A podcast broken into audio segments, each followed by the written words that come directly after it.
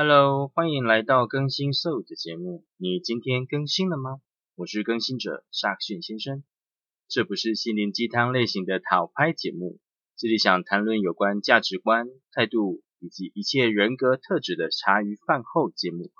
不管现在的你处在哪个位置，还是自己更新一下吧。来来来，一来一来，拢来哈！哈哈哈哈。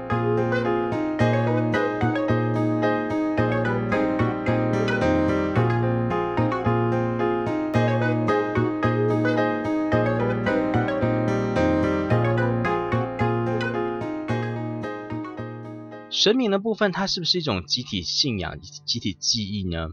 是不是一个集体潜意识都认同的一个东西呢？甚至这是大家的所有的原型呢？我觉得都是雷同或者是类似的想法，可能不同的名词去概括它。神明的部分也是。那我们所讲的鬼呢？鬼是不是呢？那为什么大家都会怕鬼？像我们每次农历七月到了，到这个月份，很多长辈就会提醒说啊，这个月很多事情不能做，那个不能做，什么禁忌？那些禁忌跟规则是经验的传承呢，还是一种集体记忆呢？为什么无论什么年纪、什么宗教，对于鬼跟恶魔都会敬畏三分呢？我们要谈到一个东西叫阴影。阴影，荣格对于阴影就有两种解释。第一个。不要把阴影看成是一个东西，而要把它想成是阴影的，或在阴影中的某些心理特质或品质。意思就是说，无论好坏、正向或负向的，只要我们的感觉之外，都可以称为阴影，或者是称为阳光背后的称为阴影。那在这些阴影当中呢，它并非是潜意识性格的全部哦。甚至有一些未知，或者是知道很少的自我特质，它都是属于阴影的部分。第二，是我们最常听到的解释，就是在我们的人格当中呢，有某部分因为认知跟感情的分裂而压抑，就会陷入阴影。也就是说，那些自我的否认、不能接受呃的特质，甚至有不道德或者是不名誉的特性，就是。不太好的东西，然后就会变成我们阴影。那这些阴影呢，反映了一些心灵道德的部分，尤其是内在的心灵道德哈。有些阴影的部分呢，我们也称为集体道德准则，就是呃，但是每一个时代的集体道德准则不太一样啊。有些时候你就会讲说，哦，那个时代比较开放，哦，那个时代比较保守。比如说，我们一般的人都会认为唐朝。的思想比较开放，他的道德准则比较没有这么高。但宋朝、明朝这些比较经济比较保守的想法的社会底下呢的朝代，它就会道德准则就会比较高，甚至随着呃所处的国家、宗教、文化都会有不相同的呃标准。这通常支配的呃人类的道德行为啦，另外一个就是个人的伦理道德，这个就是相当个人，通常跟集体的准则就不一定很一样哈。但是当两者一致的时候，就很难区分这个是集体的还是个人。就是如果是一样的想法，那就不一定是集体的准则，可能就是集体准则教育底下的个人的认同。那如果是不一样的。那你就可以去看，这到底是集体意识的道德准则，还是个人的伦理道德准则？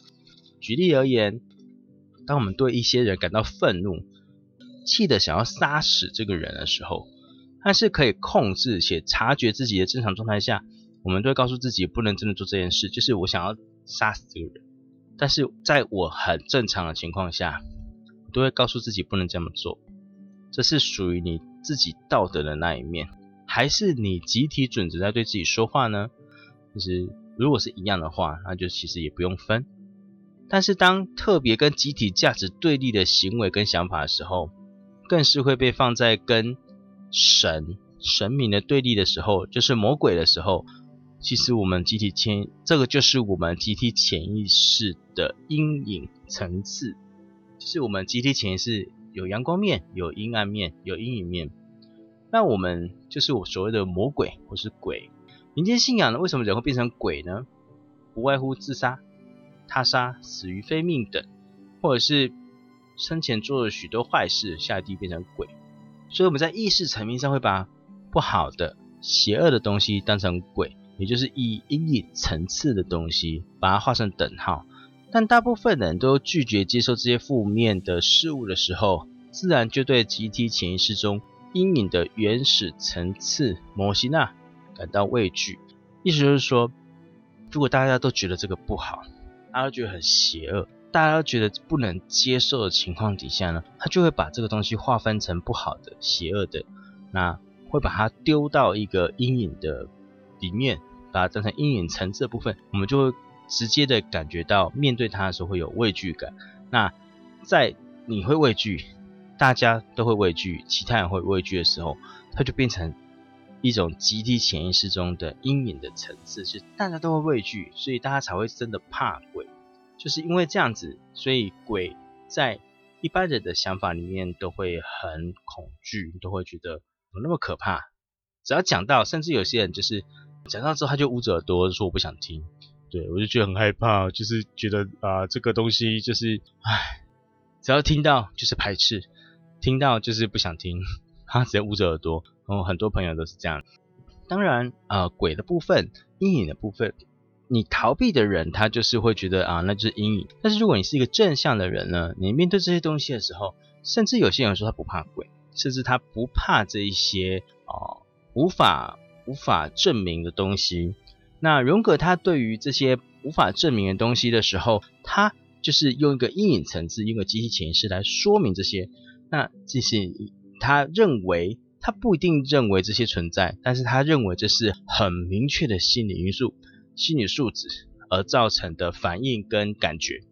所以他用一些名词、一些专有名词、一些科学上的专有名词来涵盖、轮廓、profile 这些。现象啊，这些呃集体的做法、跟集体的想法、跟集体的反应跟行为，来告诉大家说，哦，就是有这些性质或者是这些现象的存在，然后还给他一个个很明确的名词，叫集体潜意识啊，集体道德准则啊，会把鬼啊这些去做很明确的说明。并不是每一个人都可以接受，但是至少荣格他试着去说明，试着去解释，试着去囊括这些既有的现象，来告诉大家说这些都是存在的，这些想法，这些支配你行为的想法，这些支配你后续行为然后形成的想法的想法，它都是存在的，而不是嗯无法解释，然后可能。